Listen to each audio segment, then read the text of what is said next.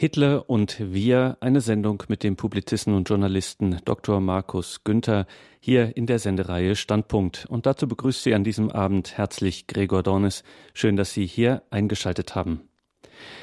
Wie hätte ich mich verhalten? Kaum eine andere Frage hat die deutschen Nachkriegsgenerationen so bitter bewegt wie diese. Auch und gerade im Gedenkjahr zweitausenddreizehn, achtzig Jahre nach der sogenannten Machtergreifung der Nationalsozialisten. Wie hätte ich mich verhalten? Es scheint, als ob diese Frage nie mit Gewissheit beantwortet werden kann, sondern stets einen verstörenden Rest vager Beklommenheit hinterlässt. Wie man sich hätte verhalten sollen, das scheint klar. Warum aber lief dann die Geschichte so, wie sie lief? Will man ausgerechnet an dieser Stelle mal nicht wie so oft die Schuld bei den anderen suchen? Und wie könnte man das angesichts des zwar rhetorisch, aber nicht real Unbegreiflichen, war doch alles jedes noch so bis dato in diesem Ausmaß Unvorstellbare eben real, also auch begreiflich. Wo also anfangen bei wie hätte ich mich verhalten? Und da ist auch schon die Antwort bei sich, bei mir selbst. Der bekannte Publizist und Journalist Doktor Markus Günther hat dies im Jahre zweitausenddreizehn getan und damit prompt ein beachtliches Echo ausgelöst. Man bezeichnete seine Gedanken sogar als den vielleicht wichtigsten Beitrag zum Gedenkjahr. Umso dankbarer sind wir, dass Doktor Markus Günther sich den Sonntagabend für die Hörerinnen und Hörer von Radio Horeb freigenommen hat, in unser Münchner Studio gekommen ist und uns heute hier in der Standpunktsendung an seinen Gedanken teilhaben lässt. Grüß Gott und guten Abend, Markus Günther. Ja, guten Abend. Liebe Hörerinnen und Hörer, der studierte Historiker und Politikwissenschaftler Markus Günther war für zahlreiche deutsche und amerikanische Tageszeitungen tätig, unter anderem für die Frankfurter Allgemeine oder die Los Angeles Times. Er war E U-Korrespondent in Brüssel, berichtete ab zweitausend als Auslandskorrespondent aus den U S A und von zweitausendneun bis zweitausendelf war er Chefredakteur der Augsburger Allgemeinen. Er wurde mehrfach ausgezeichnet, er erhielt unter anderem den Europapreis der Hanns-Seidel-Stiftung. Im Mai zweitausendsieben vom Auswärtigen Amt erhielt er den Arthur F. Burns-Preis. Diesen renommierten deutsch-amerikanischen Journalistenpreis erhielt er für seinen Leitartikel Kriege ohne Sieger. Er war Mitglied im White House Press Corps und im Herbst zweitausendsieben erschien aus seiner Feder die erste deutschsprachige Obama-Biografie. Seit zweitausendzwölf gehört Markus Günther zur Jury des Theodor-Wolff-Preises. Und im Juni zweitausenddreizehn, und da sind wir beim heutigen Thema, erschien sein Essay Hitler und wir, erhältlich im F E-Medienverlag. Darauf kommen wir in dieser Sendung auch noch zu sprechen. Danke schon jetzt, Doktor Günther, für diesen Abend. Mit diesem Beitrag Hitler und wir haben Sie, ich habe es gesagt, für großes Aufsehen gesorgt. Sie sind ein Profi, mehrfach ausgezeichnet, jemand, der nun bewiesenermaßen schreiben kann und dessen Leben darin besteht, Welt und Gegenwart zu reformulieren. Und mit diesem Ihrem Essay haben Sie so ein bisschen einen Schritt aus dem gegenwärtigen Zeitgeschehen heraus gemacht und sich in ein nicht nur sehr empfindliches, sondern im Selbstversuch auch enorm persönliches Minenfeld vorgewagt. Haben Sie sich damit schwerer getan als sonst oder vielleicht auch mehr Zeit für diese achtzehn Druckseiten investieren müssen als normalerweise? Ja, viel mehr Zeit. Also man muss sich das ganz praktisch vorstellen. Man wird gefragt, also könnten Sie sich vorstellen, hier ging es ja ursprünglich auch um die mündliche Form, können Sie sich vorstellen, eine Rede zu halten, achtzigsten Jahrestag der Machtergreifung. Und dann spricht man darüber, sagt, okay, das mache ich, das, das ist ein interessantes Thema, das hat mich immer beschäftigt, habe viel dazu gelesen, viel darüber nachgedacht.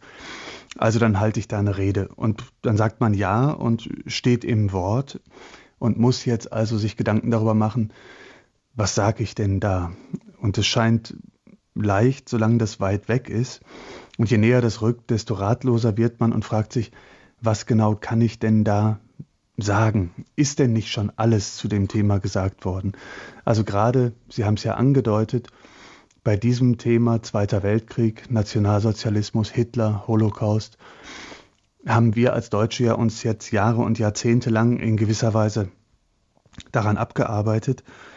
Es besteht ja kein Mangel an Literatur, an Fachliteratur, an Forschung darüber, kein Mangel an Theorien und Erklärungsversuchen. Also was genau Und das war die Frage, die ich mir dann gestellt habe und mit der ich mich ja sehr, sehr schwer getan habe.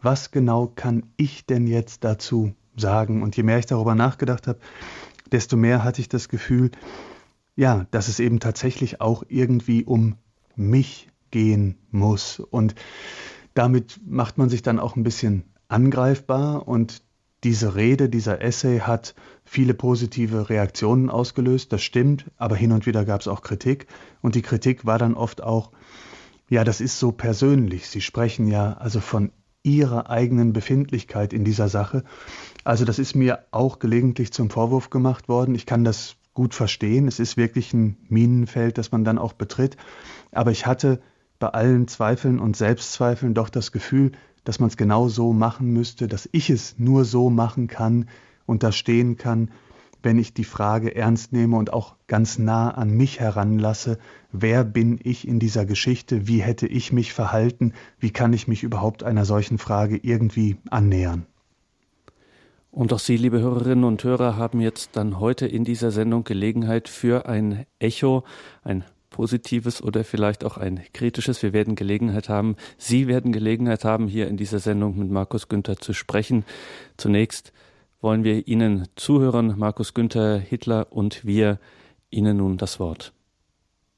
Ja, wenn ich das noch sagen darf, sehr gern auch kritische Reaktionen. Also ich, es ist ja ein Thema, bei dem jeder Widerspruch auch erlaubt sein muss. Wir alle tun uns mit dem Thema schwer. Und mit dem, was ich sagen, was ich hier Ihnen jetzt und den Hörerinnen und Hörern vortragen will, erhebe ich ja nicht den Anspruch, dass das die ultimative, richtige Interpretation, der richtige Blickwinkel ist, sondern ganz im Gegenteil. Es ist ein Blick, es ist mein Blick auf dieses Thema. Und ich freue mich, wenn es später dann eben Fragen und äh, Anregungen, vielleicht auch eben Widerspruch und Kritik dazu gibt. Dann sind wir jetzt sehr gespannt auf Ihre Gedanken. Ja, vielen Dank. Hitler und wir. Erstens. Meine Haltung zu Hitler ist so eindeutig wie die Antwort auf die Frage, wollen Sie lieber gesund oder krank sein? An dieser Stelle folgte der Essay von Markus Günther, Hitler und wir. Den können Sie erwerben beim F E-Medienverlag über die Homepage f e dash medien punkt d e oder telefonisch Montag bis Freitag acht bis siebzehn Uhr dreißig unter null sieben fünf sechs drei neun zwei null null sechs. Das ist der mit Abstand beste, ja der einzige Schutz, den ich erkennen kann, wenn ich als Nachgeborener mit Wut, Scham und Hilflosigkeit in diese Geschichte hineinschaue. Es ist das Beste, was ich aus dieser Geschichte gelernt habe.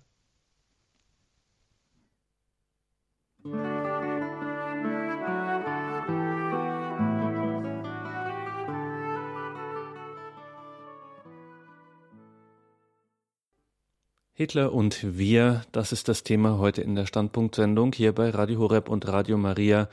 Wir hörten Doktor Markus Günther, Journalist und Publizist. Markus Günther, das war ein sehr ernster Vortrag, den Sie uns gehalten haben und Sie erlauben auch ein sehr beunruhigender, weil Sie hätten es sich einfach machen können und die Systemfrage zu stellen und dann hätten Sie sagen können, ja, das ist Schuld oder es ist falsch oder was auch immer. Aber Sie sagen doch eigentlich, dass es bislang keine Struktur gibt, die per se gefeit wäre vor Irrtum und Auswuchs. Und Sie haben am Schluss nochmal deutlich gemacht, es gibt nur eine wesentliche, eine letzte Instanz, das Gewissen. Das ist ein etwas beunruhigender Gedanke. Ja, ich glaube, beunruhigend ist wirklich ein entscheidendes Wort, jedenfalls aus meiner Sicht.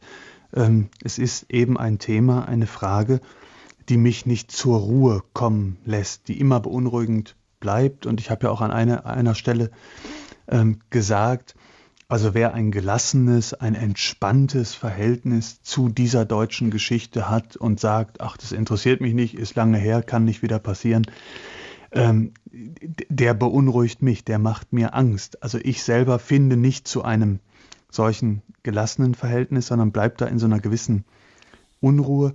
Ähm, sehe auch mit Interesse, dass es vielen anderen auch so geht, auch gerade in meiner Generation. Ich bin Jahrgang fünfundsechzig, also jetzt achtundvierzig Jahre alt. Es ist vielleicht auch für die ähm, Hörer nicht ganz unwichtig, dass man weiß, aus welcher Generationsperspektive hier jemand spricht. Denn ähm, ich bin natürlich mit meiner Biografie schon weit weg von all dem, ähm, aufgewachsen, so dass man eigentlich das in der Schule schon sehr, sehr deutlich auch und sehr drastisch alles vor Augen geführt bekommen hat. Aber ich habe das Gefühl, dass wir in meiner Generation auch ein bisschen in der ideologischen Hängematte gelandet sind, in der man es sich bequem machen konnte, wenn man gegen rechts war, wenn man Antifaschist war. Und ähm, das hat mich auf Dauer aber eben nicht zur Ruhe kommen lassen, sondern das äh, bleibt eben eine bange Frage, ähm, wie hätte ich mich verhalten, wie würde ich mich verhalten und wie erkennt man überhaupt also ein solches drohendes Unheil im Ansatz, wie erkennt man es im Kleinen, im Alltag, wo ist da die Grenze auch für ähm, das, was man toleriert, wo man Kompromisse macht, wo man pragmatisch ist ähm, und wo ist der Punkt erreicht, wo man sagt, ich nicht, da mache ich nicht mit.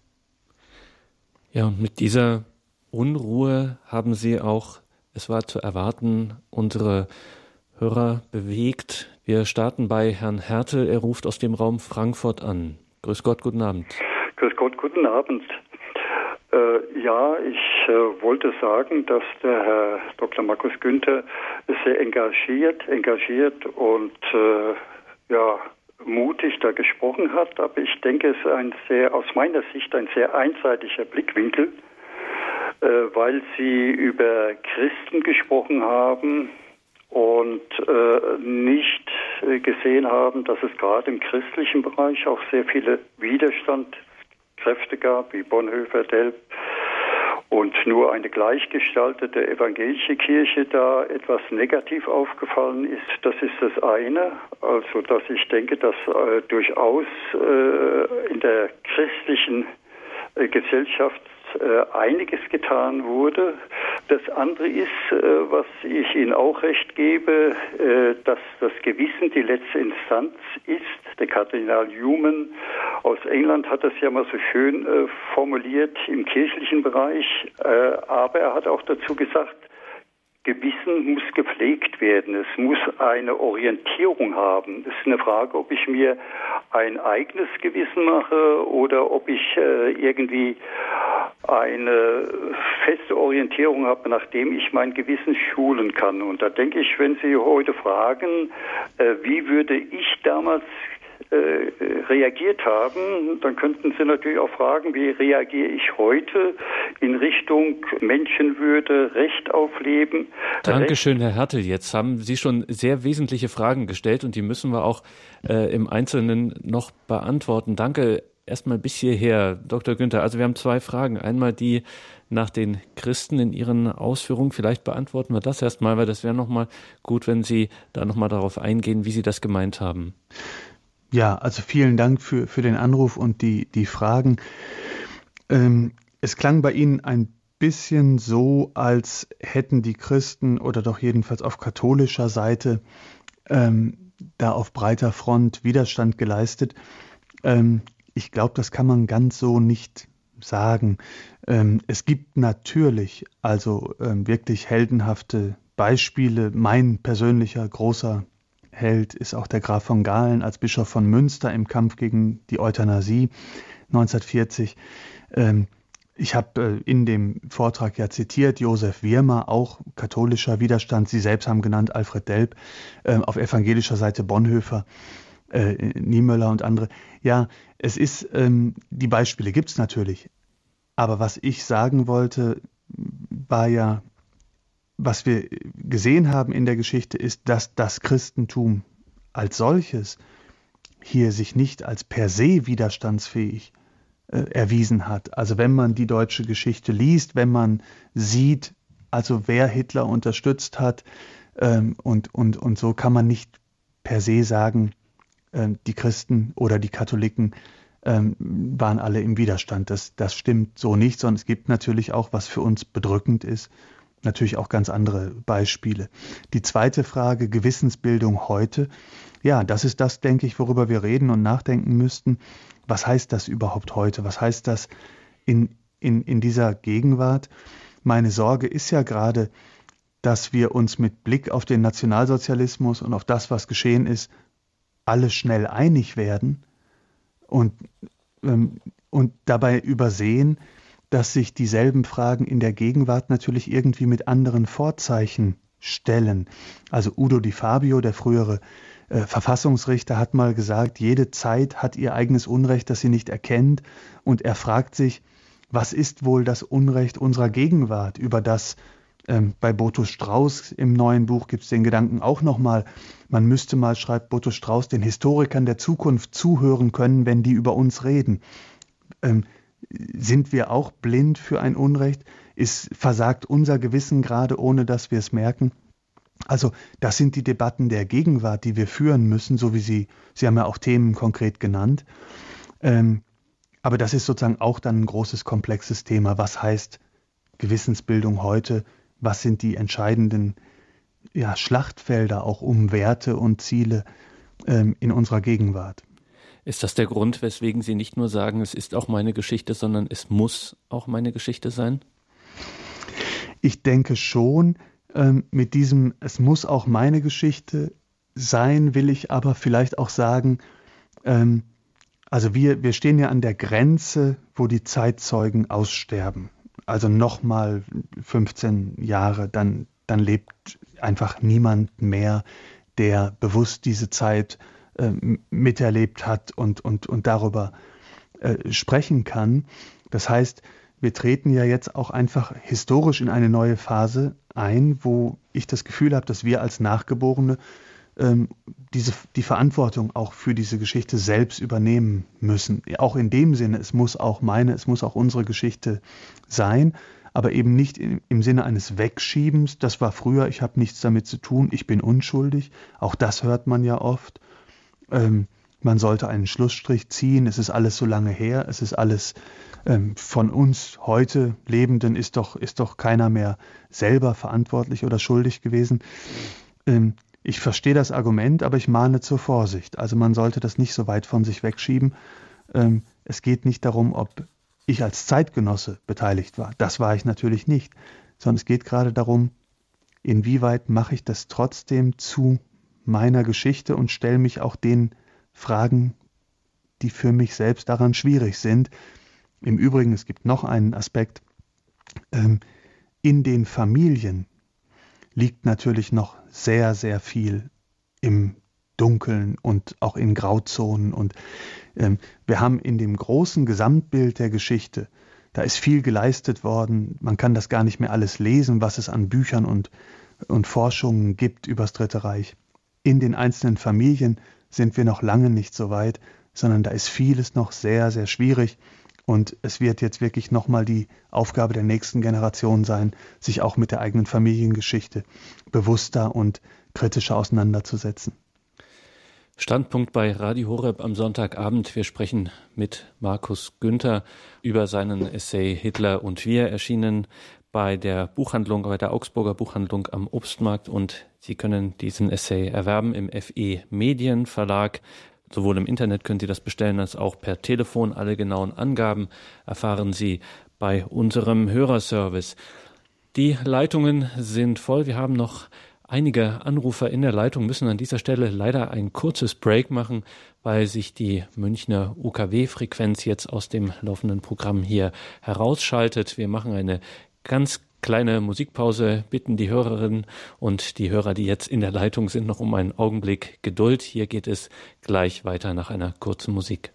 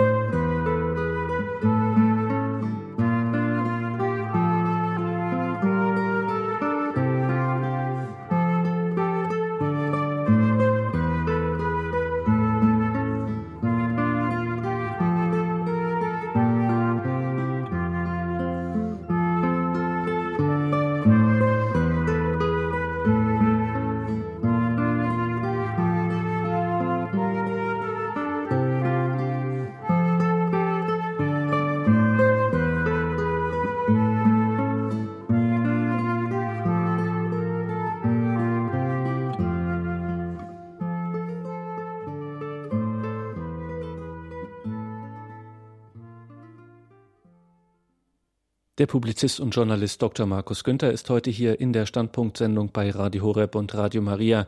Wir sprechen über seinen Essay Hitler und wir. Eine weitere Hörerin ist jetzt in der Leitung. Grüß Gott, jetzt sind Sie auf Sendung. Guten Abend. Guten Abend, grüß Gott.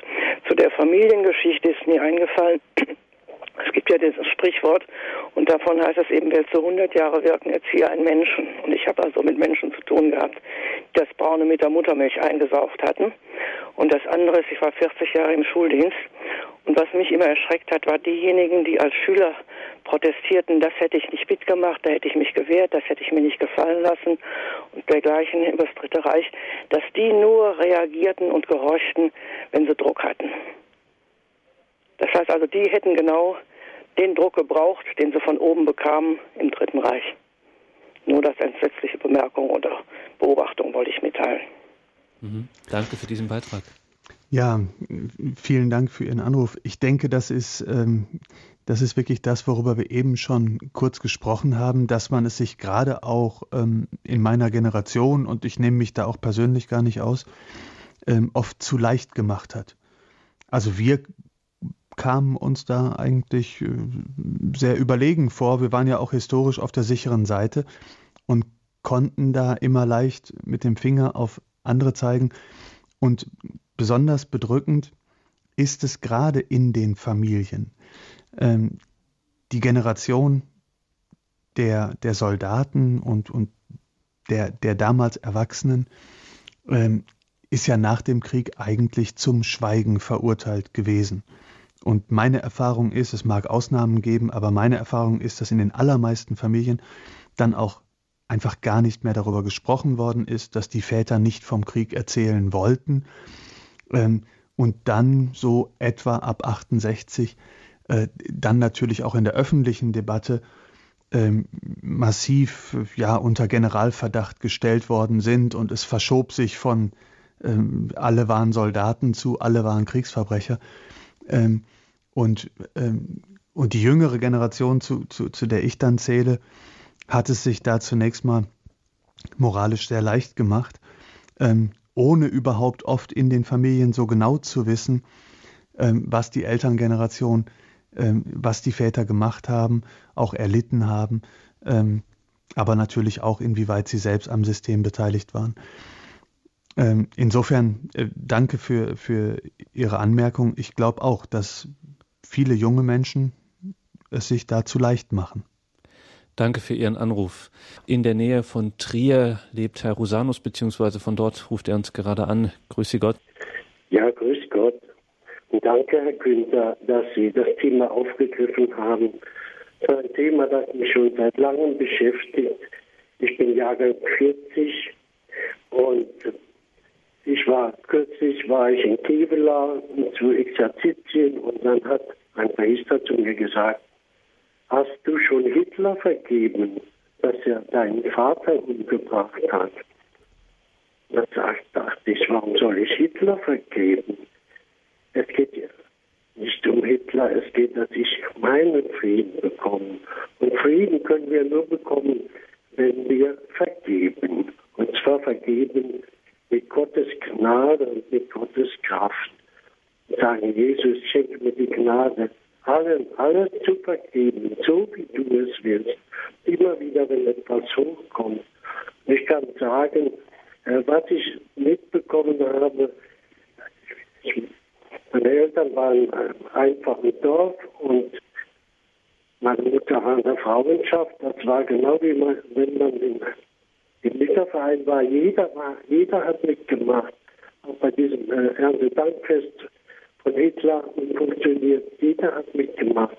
Mein Vater stand unter der Hakenkreuzfahne von den Ziehungsbuben mit fröhlichen, strahlenden Gesichtern. Die waren alle total verführt.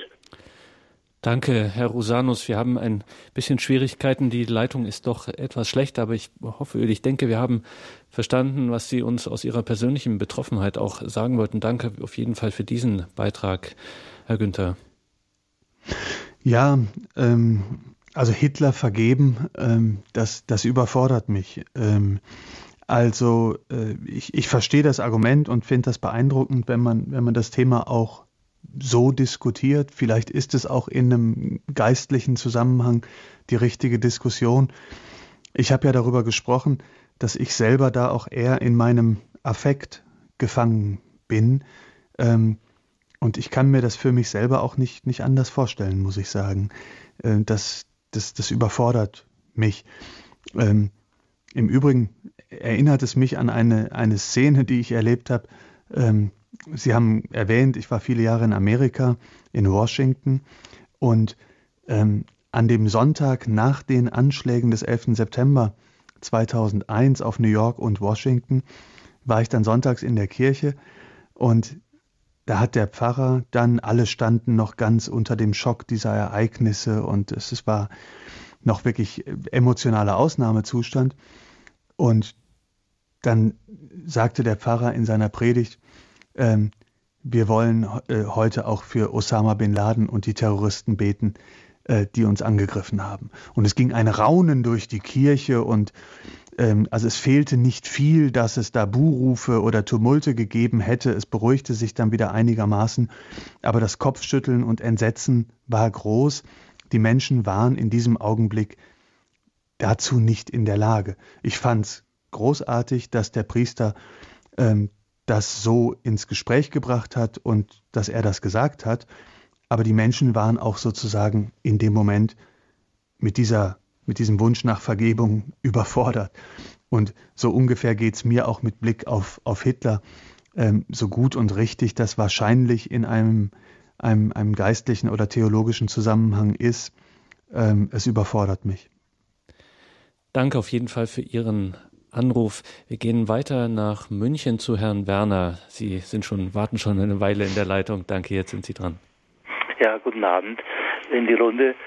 Äh, Herr Doktor Günther, mich würde interessieren, wie Sie mit meinen, äh, mit meinen Beobachtungen umgehen. Und zwar, mich beunruhigt als Pädagogen, dass so getan wird, als wenn der Hitler und seine Anhänger vom Baum gefallen wären. Ich glaube, dass es also, dass auch er eingebettet ist in eine lange Entwicklung. Und ich beobachte deshalb mit, mit großer Sorge, wenn also eben äh, nur Hitler, äh, Hitlergrößen hier abgelehnt werden in unseren pädagogischen Systemen, aber seine Vorgänger, also die, die rassistisches Denken äh, in die Welt gebracht haben, die werden verehrt. Hm. Ja, ich bin kein Pädagoge und mir, mir fehlt die Erfahrung in der Schule. Ich weiß nicht, ähm, ob das da so ist, wie Sie sagen. Das ist ja ein bisschen mein Appell, wegkommen davon, das Thema nur historisch zu diskutieren. Ähm, was war früher, was, was hat Hitler falsch gemacht? Ich, ähm, ich, ich finde es sehr richtig, was Sie am Anfang gesagt haben, ähm, als wenn Hitler vom Baum gefallen wäre. Ähm, das scheint mir ein ganz wichtiger Aspekt zu sein, den man gerade mit jungen Menschen immer wieder neu diskutieren muss. Ähm, Es klingt ja heute für die ganz Jungen manchmal fast so, als wäre das von außen irgendwie, also, also über Deutschland rübergekommen. Ich sehe das in den Diskussionen mit meinen eigenen Kindern, die noch sehr klein sind, ähm, und die dann schon mal fragen, also ähm, woher kamen diese Nazis eigentlich? Und dann merke ich, ja, die haben noch gar nicht ganz verstanden, dass die gar nicht von, von auswärts oder vom, aus dem Ausland kamen, sondern die verstehen die Begriffe Nazis und Deutsche noch gar nicht so ganz in, im Zusammenhang, ähm, sondern für die klingt Nazis immer sowas, das also wie Außerirdische über Deutschland hereingefallen ist und jetzt Gott sei Dank auch wieder endgültig verschwunden ist. Und wir wissen natürlich, dass beides nicht ganz richtig ist. Ähm, es kam nicht von außen, sondern es kam aus der Mitte Deutschlands heraus und ganz verschwunden. Damit würde man es sich auch zu einfach machen. Also insofern haben Sie, Herr Werner, da einen ganz wichtigen Aspekt angesprochen, ähm, über den man gerade mit jungen Menschen sprechen muss. Mit den Vergleichen mit anderen ist es immer schwierig. Da wäre ich vorsichtig, weil man so einfach die Dinge nicht vergleichen kann und weil es natürlich auch immer schnell was hat von mit dem Finger auf andere zeigen wollen. Ähm, also ich sage Ihnen ein anderes Beispiel. Man könnte das Thema ja auch so diskutieren, ja, wir haben doch in Deutschland an Aufarbeitung und Auseinandersetzung mit der Vergangenheit äh, doch vielleicht mehr geleistet und sind offener damit umgegangen als zum Beispiel, sagen wir, die Japaner. Ähm, das mag schon sein, ich glaube, dass das stimmt, aber ich finde, dass das ein Argument ist, das uns überhaupt nicht weiterbringt, sondern wir müssen uns schon auf uns und unsere Fragestellungen konzentrieren. Sonst besteht immer die Gefahr, dass man sich ablenken lässt und mit dem Finger auf anderen, auf andere zeigt. Also da bin ich schon mehr dafür, lassen Sie uns über Hitler sprechen. Danke, Herr Werner. Die Leitungen sind voll und wir bitten alle, die, die jetzt in der Leitung noch etwas warten müssen, noch um etwas Geduld. Das Thema bewegt Markus Günther. Wir gehen weiter nach Coburg zu Frau Pluschke. Guten Abend. Ja, das freut mich. Ja, also ich habe... Allein der Satz, es ist auch meine Geschichte. Da kann ich mich erinnern, ich habe mit zwanzig Jahren ein Buch gelesen, das war neunzehnhundertzweiundfünfzig. Der Titel war Dachau, eine Welt ohne Gott. Und wie ich das fertig gelesen hatte, war mir klar, egal wer jetzt kommt und in äh, geschädigt wurde durch das Hitler-Regime und der auf mich zugeht und sagt, ach, du bist auch eine Deutsche. Ich müsste es hinnehmen, ohne mich verteidigen zu können, weil allein diese Tatsachen, die ich dort gelesen habe, was da passiert ist, war mir sofort klar. Also ich könnte mich nicht verteidigen oder ich, auch wenn ich nicht das, äh, unmittelbar damit befasst war mit diesen Gräueltaten, aber allein, weil ich die Deutsche bin, ist es meine Geschichte. Ja, vielen Dank für Ihren Anruf und vielen Dank, dass Sie das so deutlich sagen. Das ermutigt mich auch ein bisschen ähm, bei dem, was ich da sage und schreibe. Ich finde es gut, dass Sie das so deutlich sagen. Danke, Frau Pluschke. Alles Gute nach Coburg. Wir gehen nach Österreich zu Herrn Reuter. Grüß Gott. Grüß Gott, hier ist Arthur Reuter aus Arbeitsbach in Österreich. Äh, erstmal herzlichen Dank für den Vortrag, der mich sehr angesprochen hat und den ich super fand, weil er auch besonders diese menschlichen Schwächen, die in, in jedem Einzelnen von uns sind, äh, mal vor Augen hält. Und äh, wenn man den, den, diesen Kontext da von Hitler sieht, dann ist zwar in katholischen Kreisen groß geworden, aber viel von seinem Vater geschlagen worden, dann nach Berlin gekommen. Hitler hat sich, glaube ich, auch durch Berliner Kreise äh, verführen lassen in eine Richtung und dadurch auch eine extreme Ausstrahlung bekam. Danke, Herr Reuter, für diese Wortmeldung.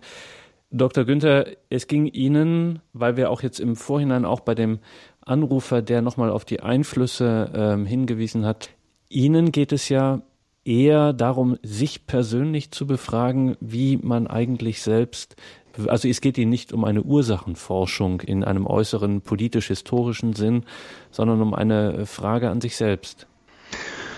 Ja, genau so ist das. Also ähm ich habe angefangen, Geschichte zu studieren neunzehnhundertachtundachtzig in Bochum, damals bei Hans Mommsen. Und ich erinnere mich noch dran, wie überrascht ich war davon, dass uns damals gesagt wurde, also das, es waren die Strukturen und, und da ist dann, das ist dann sehr theoretisch, wie das diskutiert wird, also die Rolle des Bürgertums und der Unternehmer und die Parteistruktur. Das war alles interessant, ich habe da viel gelernt, aber es war doch also unheimlich weit weg von dem einzelnen individuellen Menschen und, und seinen Gewissensentscheidungen.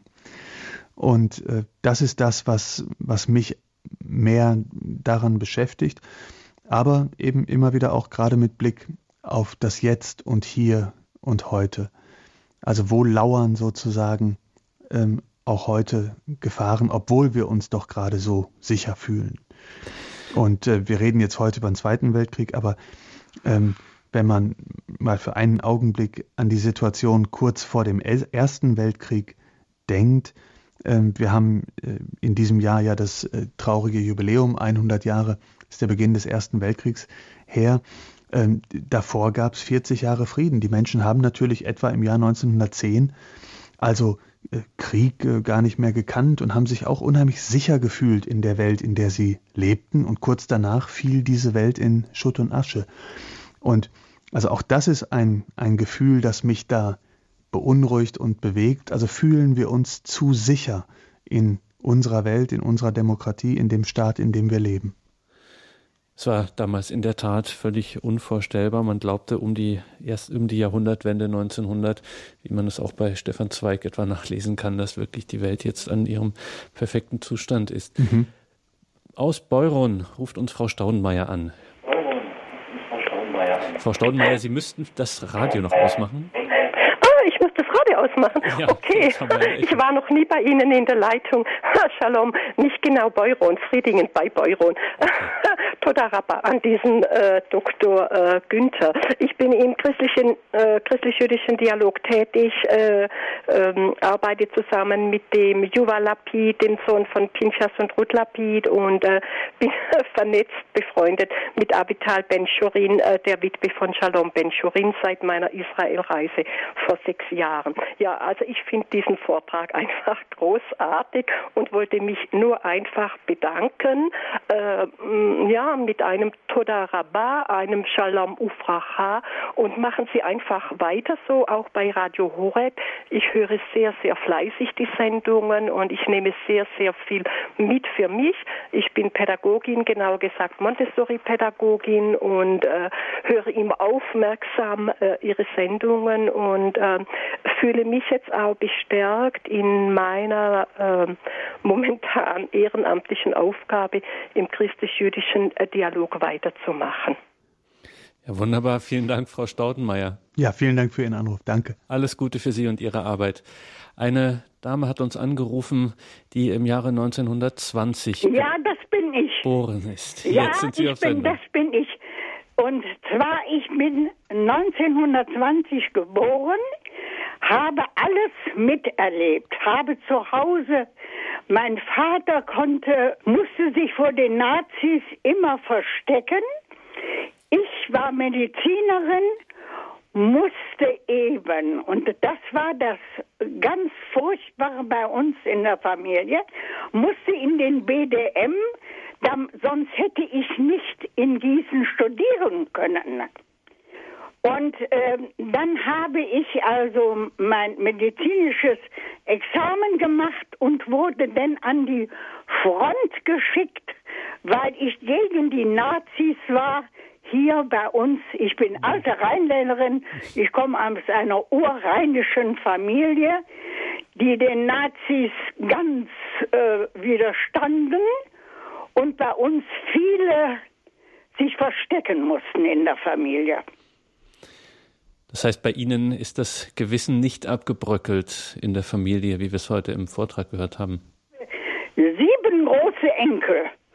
Und die, einer meiner Enkel ist Geheimsekretär bei einem Kardinal. Und meine Enkel, die bin ich jetzt immer noch politisch, bin ich, also muss ich mit ihnen sprechen, dass es nie wieder so kommt. Aber ich kann es Ihnen auch sagen, da die damalige Regierung war, also vor Hitler, es gab viel, viel Armut. Danke für dieses bewegende Zeugnis. Danke für Ihren Anruf. Alles Gute Ihnen. Möchten Sie dazu noch was sagen, Doktor Günther? Ja, vielen Dank für den Anruf. Ich denke, Armut, das, das spielt auf die vielen verschiedenen Ursachen an, die die Nazis und der Aufstieg der, von Hitler natürlich hatten. Ähm, das ist sicher richtig, aber es ist natürlich immer faszinierend, auch einfach ähm, äh, Zeitzeugen von damals zu hören. Ähm, unser einer fühlt sich natürlich auch deshalb immer ein bisschen unwohl, weil er eben über ein Thema redet, äh, das er selber ja nicht miterlebt hat. Umso mehr Respekt habe ich natürlich äh, vor den Älteren, die jetzt anrufen ähm, und das alles selber miterlebt haben. Ja, vermutlich auch einer der Gründe für eine, einen tragischen Diskurs der Nachkriegsgeneration mit ihrer Elterngeneration, dass eben diese große Kluft des erlebt haben und erlebt haben müssen oft und des nicht erlebt haben, äh, dann zu einem Gespräch führte, das sehr schwierig war. Herr Hasenmeiler hat uns angerufen aus Pfaffenhofen bei Ulm. Ja, grüß Gott, guten Abend. Danke für den Vortrag. Ich konnte leider nicht alles hören, aber bei den letzten Beiträgen ist mir ein Gedanke gekommen, den ich gerne anbringen wollte. Und zwar ähm, komme ich zu sprechen auf die Marienerscheinungen in Fatima, die während dem Ersten Weltkrieg waren und wo die Gottesmutter gesagt hat, wenn ihr euch nicht bekehrt, dann wird noch ein weiterer, schlimmerer Krieg kommen. Die Bekehrung hat wohl offensichtlich nicht stattgefunden. Ich glaube, da auf dieser Ebene, glaube ich, ähm, sind die Ursachen vielleicht am ehesten zu finden. Ja, das musste wohl so kommen, weil eben diese Botschaften zu wenig ernst genommen worden sind von uns Christen. Ich denke, hier sollte der Hebel angesetzt werden, auch für die Zukunft, schon statt dem Mutterleib. Danke, Herr Hasenmeile, ja? Ich muss Sie an dieser Stelle leider unterbrechen, so leid es mir tut, aber die Zeit ist vorangeschritten und wir haben jetzt natürlich auch damit eine ganz neue Baustelle, die können wir beim besten Willen nicht aufmachen, nur so viel vielleicht, um wenigstens das äh, aufzugreifen. Danke auf jeden Fall für Ihren Anruf mit diesem Stichwort Bekehrung, Doktor Günther, in der christlichen Tradition, da hängt ja auch immer ganz eng eben genau diese Gewissenserforschung auch zusammen, äh, dass man ganz tief in die eigenen Abgründe eben auch hineinblickt, ohne gleich vorschnell zu seinem Affekt, wie Sie es formuliert haben, zu folgen und zu sagen, mir wäre das nicht passiert. Was wir heute von Ihnen gehört haben, ist auch schon so eine Art Gewissenserforschung. Genau, das ist so ein bisschen der Versuch, sich jedenfalls ähm, darauf einzulassen oder, oder wie ich sagen würde, die, die Fragen näher an sich heranzulassen, wo es dann auch also ähm, unangenehm und, und beunruhigend wird. Mhm.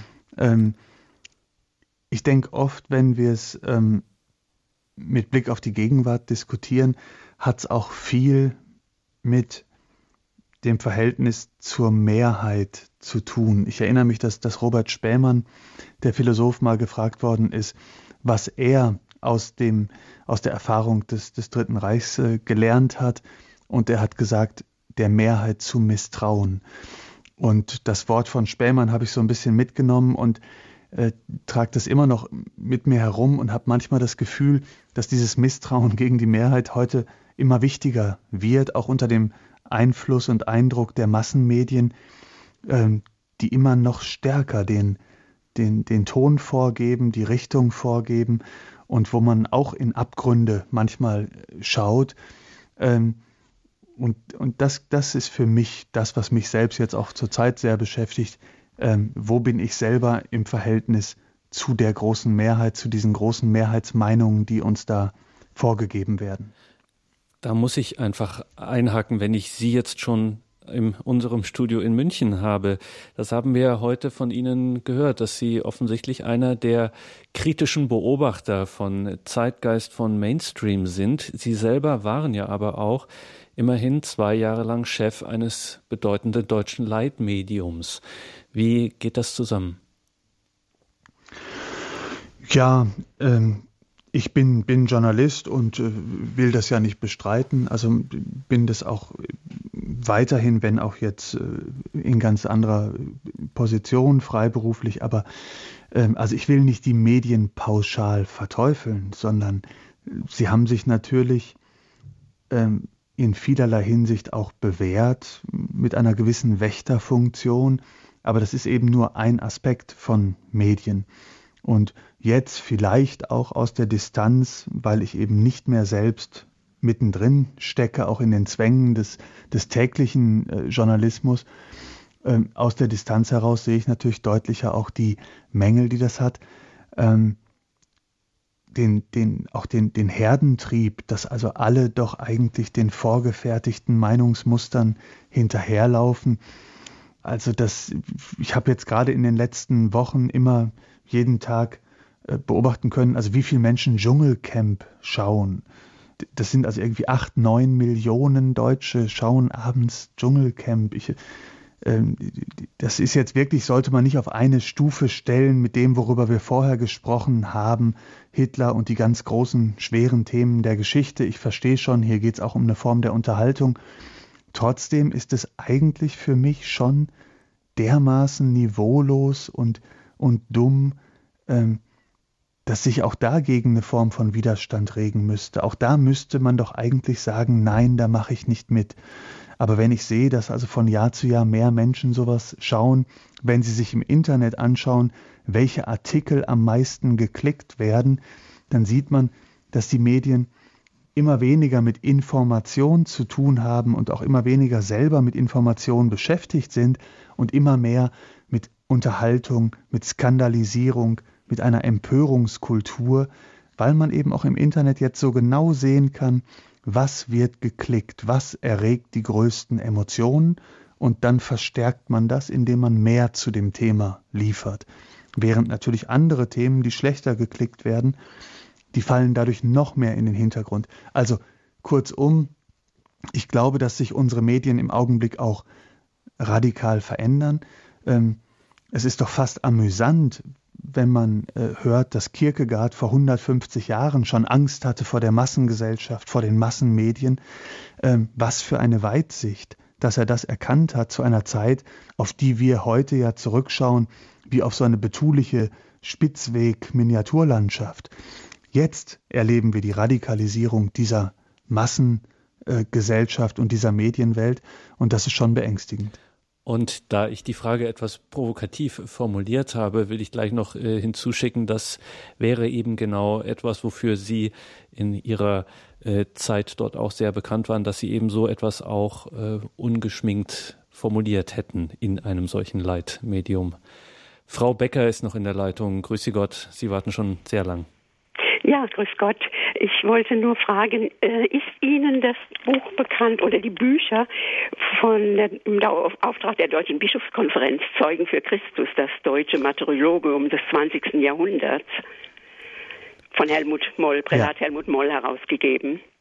Danke, Frau Becker. Also erstens für Ihre Geduld, dass Sie so lange gewartet haben, und zweitens für den Hinweis, ja, ich kenne diese Bücher, und in diesem kleinen Büchlein, über das wir heute Abend sprechen, Hitler und wir, da gibt es eben auch ausführliche Literaturhinweise, und da weise ich auch ausdrücklich auf das Buch hin, ähm, weil das tatsächlich auf sehr eindrucksvolle Weise eben Beispiele ähm, auch uns vor Augen führt, auch sehr ermutigende Beispiele. Danke, Frau Becker, alles Gute ins Rheinland. Ja, Doktor Günther, die einzige Chance, die es gibt und die wir haben für eine lebenswerte Welt, scheint in, nach Ihrer Auffassung eine tatsächlich im Wortsinn gewissenhafte Welt zu sein. Und wenn Sie gestatten, begeben wir uns ruhig mal nach Utopia. Wie könnte denn Ihrer Meinung nach eine solche gewissenhafte, gewissensgebildete Welt ausschauen? Tja, auch die Frage ähm, überfordert mich natürlich, aber ich habe ja versucht, in diesem Text eine Spur zu legen und einen Hinweis zu geben, und das ist eben dieser Kerngedanke von Kierkegaard, ähm, der Einzelne zu sein, also banal gesprochen für sich selbst zu entscheiden, sich frei zu machen von allem, was von außen da auch an Vorgaben kommt.